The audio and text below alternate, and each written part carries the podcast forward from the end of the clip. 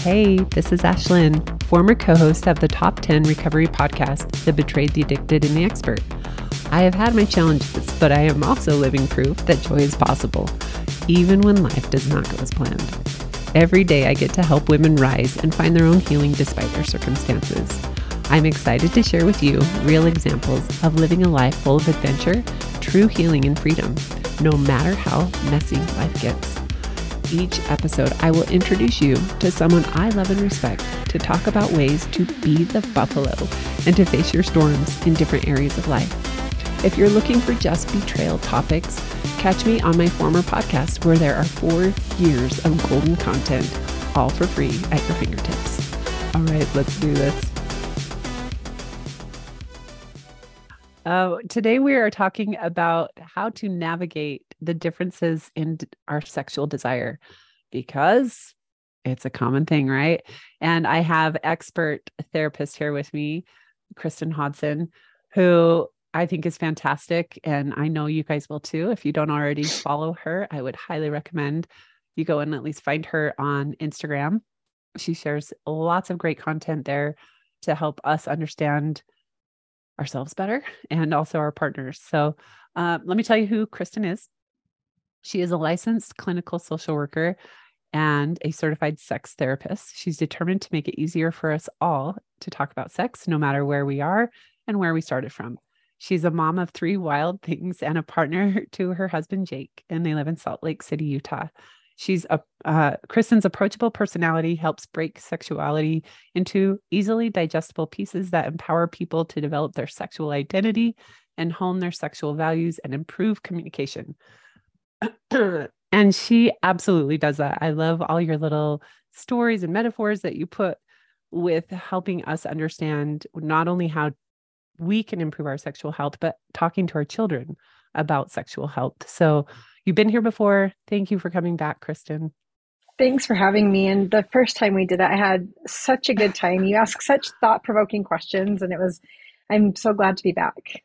Oh, good. And we share a birthday. We're the same. And we share a birthday. Share a birthday. So we're just meant to be. Meant yes. to be. yes. Um, okay. So this is a topic that I would say I talk about sex, sexual health at least once a month. It is always a question. Mm-hmm. How, in fact, I just got one today from a husband saying, How do I get my wife to do that? You know, I want her to uh-huh. show up differently. How do I get her to want to have sex with me more? And so it's a common question, I would say. And mm-hmm. I'm guessing maybe something that you deal with a lot in your therapy. I think it's one of the top questions or one of the top reasons why couples and or individuals seek out therapy mm-hmm. because they're trying to figure out how to solve what feels and at times oftentimes is a complex problem and they're not sure how to navigate it. So it is a really common question. And I also, while there's a lot of information out there, there's also not at the same time. And so I think people are trying to figure out where and how to get information to figure this whole thing out. Yes. And how to not take it personal. how to not take it personal. That's right. Exactly. Um, but that, that's a hard thing. It's I mean, I feel like I'm working on that every day in every situation in my life is how to not take things personal. So, um, can we just l- put it out here? I am someone who's been on both sides, who mm. has been low desire for a plethora of reasons. You know, what mm-hmm. I brought into my relationship and marriage, and then the trauma that was had there, all the breaches of trust. Mm-hmm. And so I didn't feel safe. And so, of course, my desire just drops, mm-hmm. right?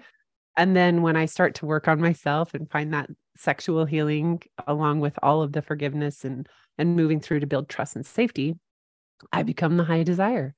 Mm-hmm. And it I started getting rejected. And it it really gave me a lot of empathy towards him for how I was showing up for all those years because I was not gentle. Mm-hmm. I, I was not I you know I've I've seen you give really beautiful ways of letting your partner know right now maybe i'm not in the mood or that type of thing i wasn't gentle mm-hmm. it was i think it was a more i was making it personal if uh-huh. that makes sense yeah well sure yeah and I, I think there's so many different directions we can go, but I, I want to start with what you're sharing and why it's so important is that we can I've heard people talk about themselves as like, well, I'm the low desire partner, or I'm just I'm just low desire, or I'm just high desire, as if that is a fixed state of being and a fixed part of their identity. When the reality is, is if we're really looking at different stages and times of our life, our desire is ebbing and flowing, and it is not determined by gender and is rarely fixed. So the old school books of like men are from Mars, women are from Venus, or like the stereotypes of men, uh, heterosexual, cisgender men being like high desire and their wives not wanting sex is often I, I hear actually so many people now in flipped circumstances mm-hmm. because as they age or like your children are older and you're in a different stage of life as a parent and person like it's rarely a fixed state. But we often talk if we listen to ourselves talk it can become very fixed and a part of just who we are. Okay. Um, i love all that because i do remember the moment i started to have more desire mm-hmm. it was I I mean, I come from good girl syndrome, so uh-huh. there was a lot of unpacking with that. But I almost like is something wrong with me? Am am I now playing into this high desire because I'm it's I'm a, I'm a woman. Mm-hmm. I shouldn't have to be higher desire than a man. And so something must be off with me, or maybe definitely something's off with him. Totally. Because that's not normal because mm-hmm. of exactly what you're saying our society has given us this here's what is normal and in reality what normal is a setting on a washing machine is what you say mm-hmm. yep yep we're often we have inherited some really narrow scripts about desire and we can also see that it's a problem to be fixed and often it's the low desire mm-hmm. partner that is broken which is always curious to me because how we're i'm actually even curious of the idea of high desire and low desire and how we've determined that. Like what mm. is the baseline? Like am i just higher desire because i want sex more than you or is it like what is that? And also um, we're solving high desire low desire before we've even explored sexual ambivalence. Like and what I mean by this and why I think it's an important part of the conversation is this idea that we are both on the same page that we want sex in our relationship. We are sharing the same vision for our sexual relationship. I've already resolved that I want sex and you've already resolved that you want sex so we know we both want sex and I I'm actually arguing that I don't think I think that's an assumption that because we got married and this is what we do that we both want it and we have to sometimes go back there mm. of do we have we really talked through but that's a really vulnerable and honest conversation because like what does it mean for my marriage if i don't want to have sex? But i think if we don't resolve that then we can um miss a really important part of the puzzle. Does that make sense yeah, of yeah it does. And you're really good at, and we've had this on the podcast before when you've said, we're not talking about a lot of things and there's mm-hmm. not these spoken agreements or having these out loud conversation. We just assume we are married, which means what? What does yeah. it mean? it can mean so yeah. many different things. And me going, I'm dating right now. So marriage to me does look different. Mm-hmm. And saying, what will the next one look like? Because I don't want it to look like it did. Yeah. And and kind of unpacking all that. So I think I do remember I had someone who kept asking on each month, 3 months in a row, I've been married for 3 years. We've never consummated the marriage. What mm-hmm. do we mm-hmm. do? And it's probably I I would have a hard time posting their question because I thought, one, I'm not a therapist and neither yeah. are my followers. So they're not going to yes. give great advice. You know, they yes. sometimes are like, oh, he's gay. Oh, you know, and, and it was never, it's never probably the answers. And so it was just like, I'm just going to keep that away. Um, but I wonder if something like this would have been helpful for a po- girl in that position or a male in that position. Possibly, because it can be a very honest position, but you can, if you get to the root of the honesty of like, I'm, I'm ambivalent if I want sex because, gosh, I feel a lot of shame about it actually. Like, mm-hmm. I feel really bad when I have sex. I feel really bad when I have an orgasm. Like you talked about bringing mm. good girl syndrome, that can contribute to sexual ambivalence. Like, I know I'm supposed to want to, but I feel really conflicted. I, I also am always looking at when we're talking about desire and I want this to go where you want this to go. So shape the conversation.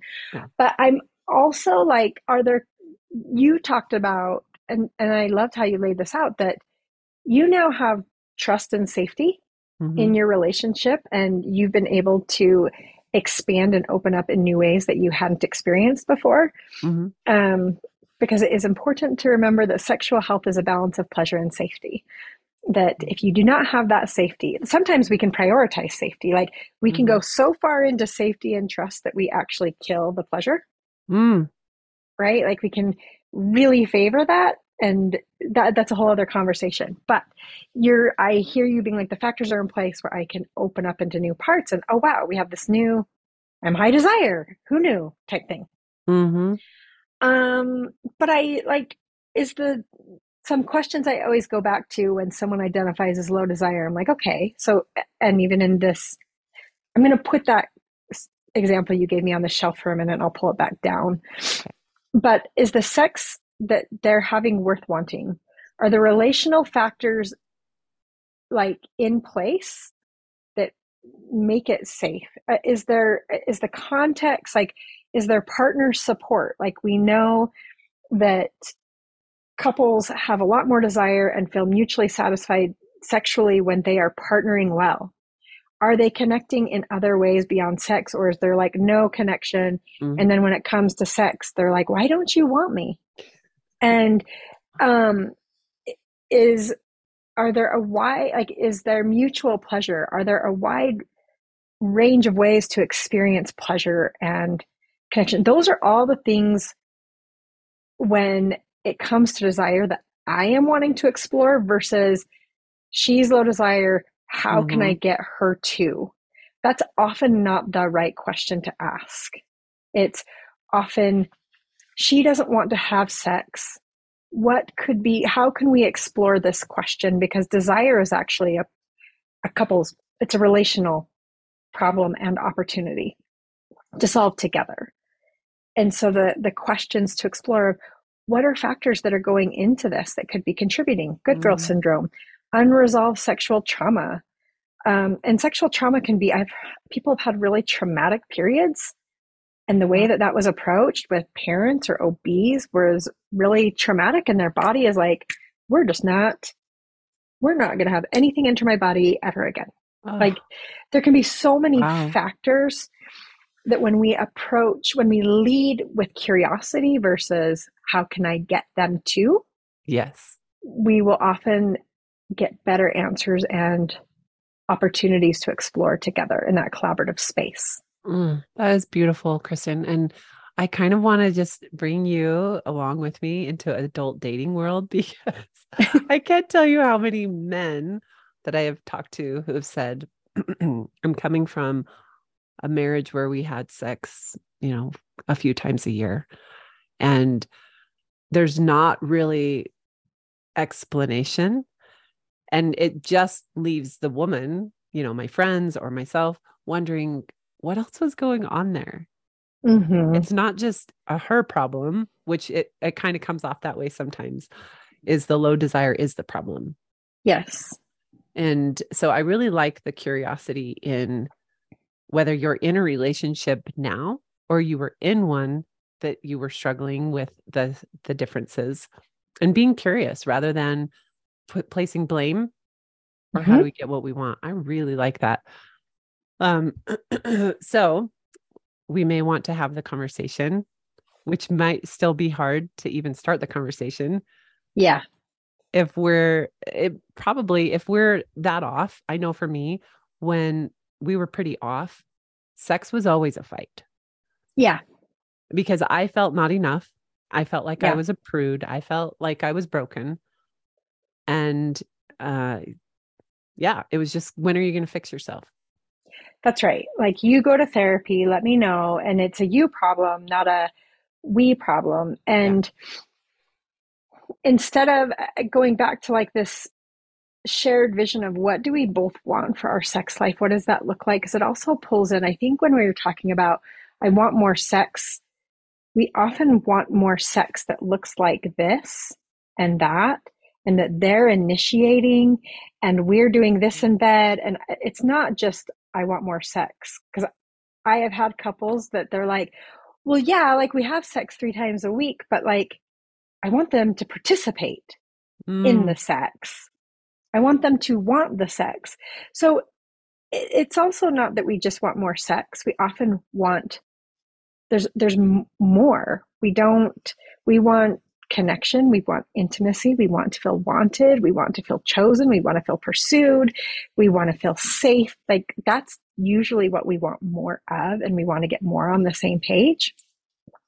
And if we're not talking about like, if we're not unpacking that, if it's just, I want you to have more, the problem is you, I want you to have more yeah. sex. There's just a lot. There's not a shared vision of what are we both working toward and rarely like I use the, you know, you already know this about me. I use metaphors because I feel like we pull sex out into like completely different rule sets than we do anywhere else. And it could be like, Ashlynn, I want you to to go to more football games with me.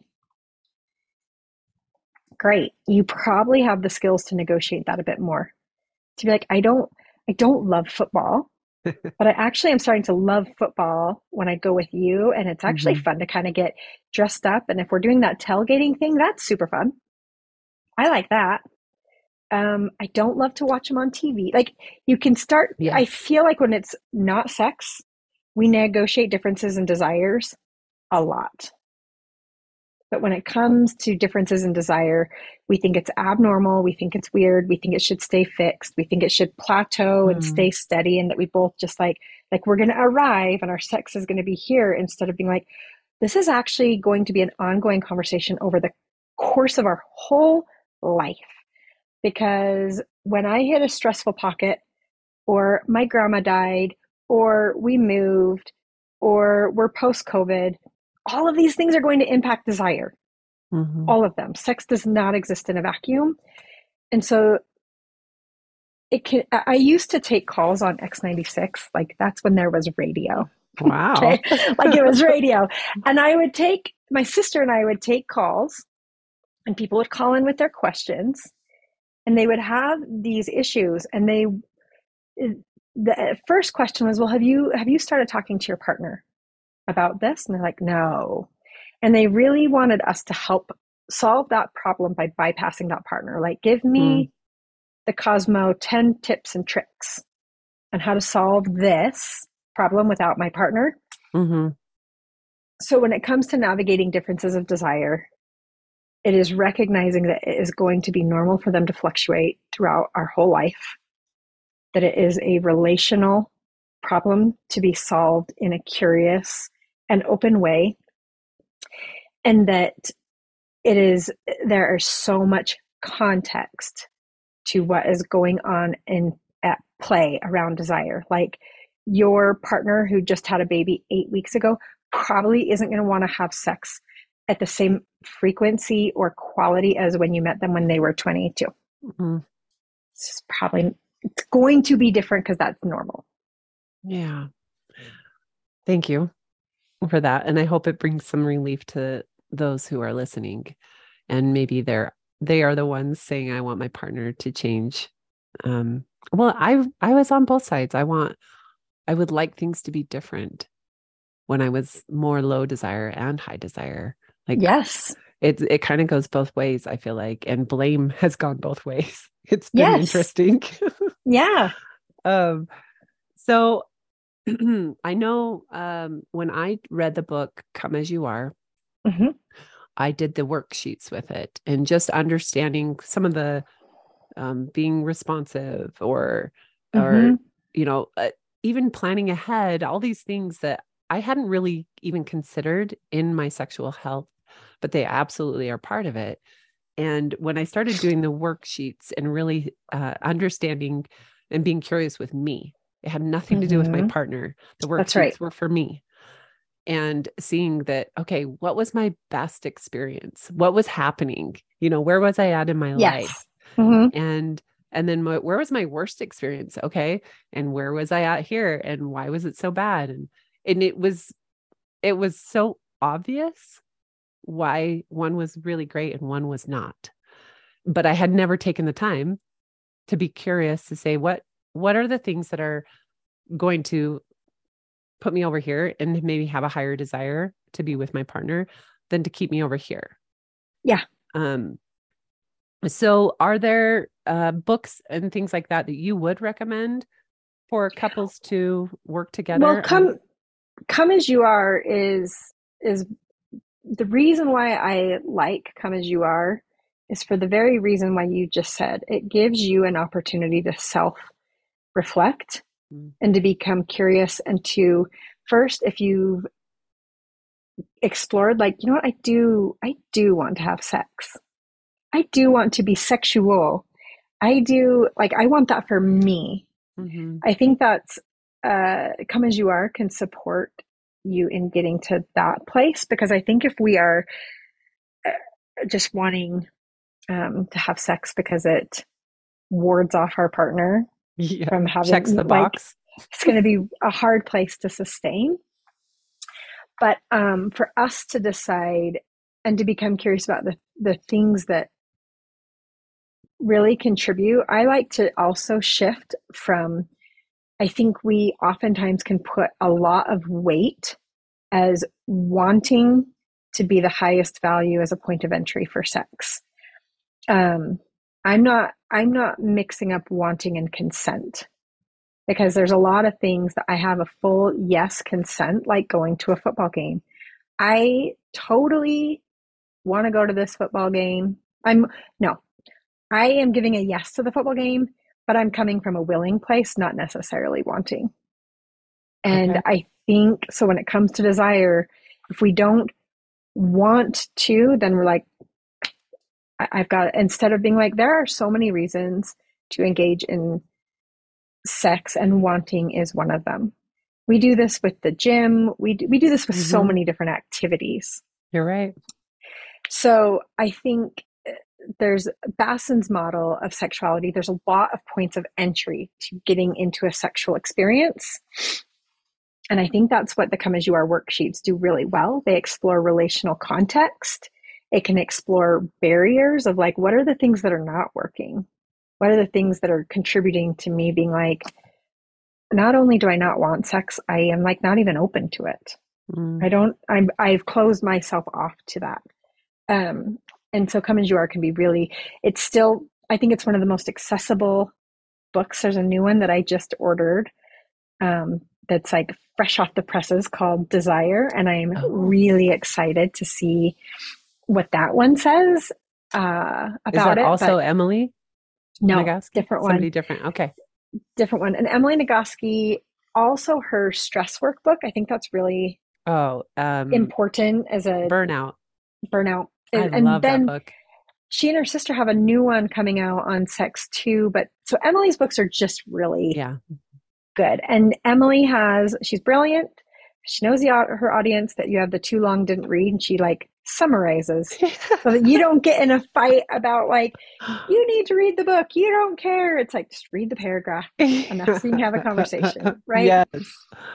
but I, I think I uh, becoming curious with yourself, and I, but I do. I think a lot of um, people are stuck in maybe sex that isn't that great, Yeah. but they're supposed to like want it or really like. No, I love like, when Siri Tell me wants. more. I know. so those are the things that in terms of uh, and i don't know if this is a question that you have at all but i think couples can be like yes i agree with everything you and ashlynn are saying but like how do i start the conversation i think that's a really hard i want to just also normalize and validate that that's hard and if there is also relational strain and other Mm. pockets that's really hard um And so I don't want it to be like, oh, this is so easy. And if you were just doing X, Y, or Z, it can be a, a complex knot to untangle. Um, but I'm curious, Ashlynn, and I'm putting you on the spot a little bit, and you cannot you can take it off of what you've learned about yourself, how you've learned to talk about this, what you've learned being in low desire, high desire, how you've grown in like I just think possibly it could be if you're willing to share yeah. any parts that are comfortable in that. Um, for me, one, I know that going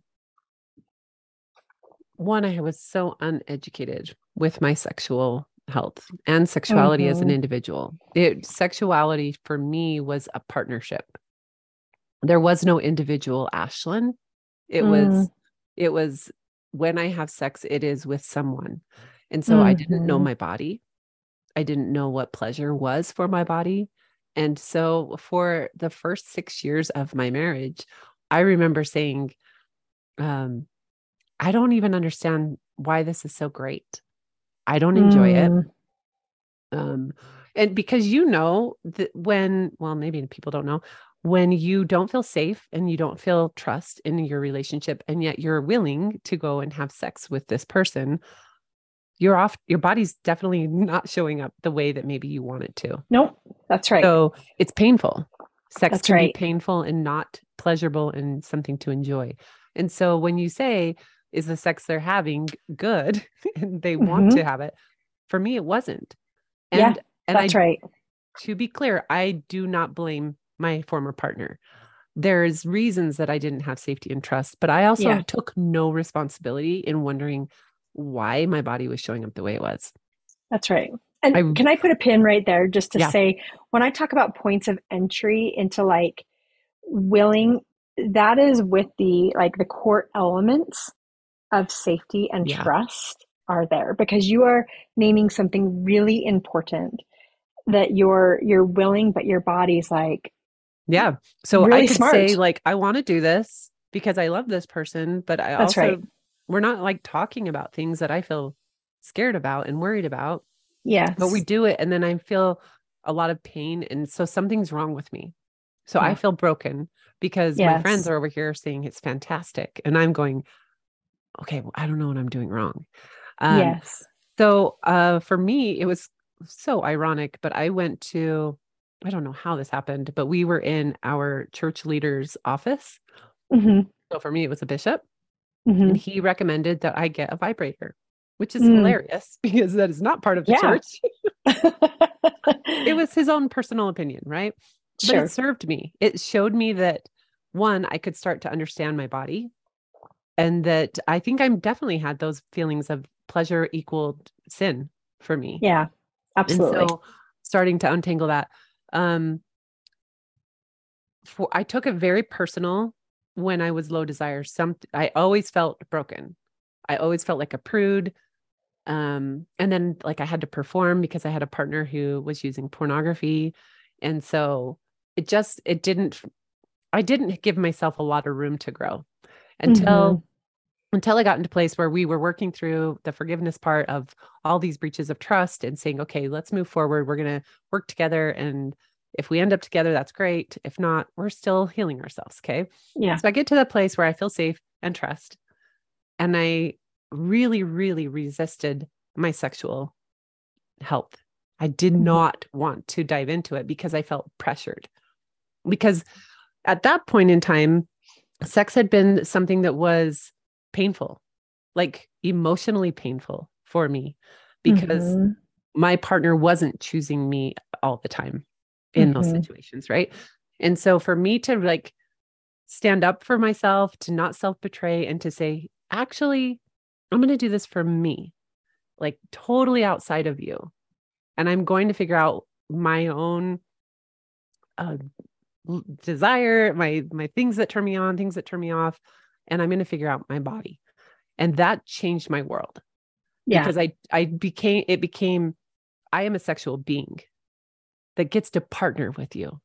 Yes. Rather than I, I am just a sexual partner. That's right. And so for me, I think I had a lot of resistance. I think if anyone's listening to this right now, they probably don't have the resistance that maybe I had because they're open mm-hmm. to listening. And so, I mean, that all I can recommend is to to be curious, like Kristin is saying, and say, you know, are there sexual traumas that you need to do some work on? That's what I did. I did EMDR yeah. and ART around some of the stuff that I needed to let go of. Um, I have used different uh, modalities to find that I actually, it's just, it's so dumb, Kristin. To me, like I look at it now and I think I wasted so much time just stuck in my head and taking things personal. And then to be on the other side and being high desire and still taking it personal and still, yeah. Like, yeah. Wait, I still feel rejected. What is, I still feel broken. And it's just, it's wild. But I just, I'm continuing to see it as we're just different and and different parts of our days can affect the way that we show up yes desire and different times of the day i can yes. be full desire morning but i don't see you till night and guess what? Now i'm tired so tired. that's right I'm tired. That's right. And that is not personal and it's hard not to take it personal. And so for me i think it's curiosity and not taking things personal. Yeah it and that's that not taking it personal and having stepping back from that i think support feeds into the curiosity. Yeah. because when you take it personal you already have landed on a conclusion of what's going on you're the already assuming. like this is it like this is it it's because it's a me thing instead of like oh maybe 1204 after a long day isn't our ideal time right, right? Like, and, and then you have to get into the conversation of should we plan should we just say tomorrow morning we're going to wake up yeah. and we're going to wake up 30 minutes earlier, whatever. Yeah. That gets kind of boring if you want spontaneous sex, but it also gives you the connection and you're saying, Hey, I'm thinking about you. Mm-hmm. Right now, I'm too yes. tired, but I still want you. And I will say, if people are in, I mean, I don't mean to keep hitting on this, but there's a lot of so and i'm not going to use the word orgasm because a lot of people experience pleasure and connection without orgasming so you don't have to have that goal oriented sex. But it's if you are experiencing lower desire than you are wanting i think people often hope or want it just to be hormones.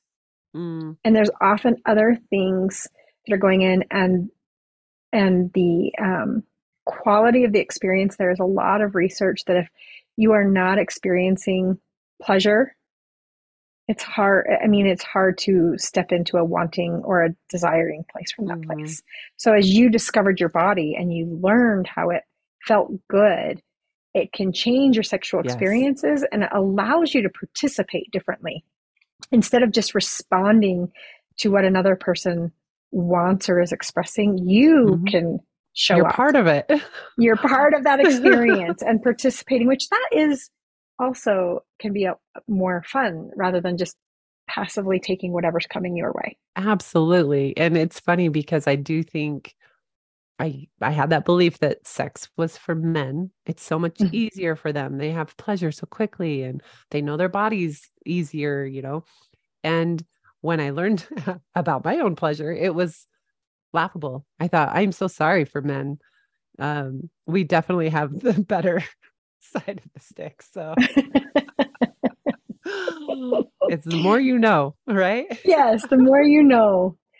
But I I think um going back to that that couple that I put on the shelf, I want to make sure I pull it down. Hmm.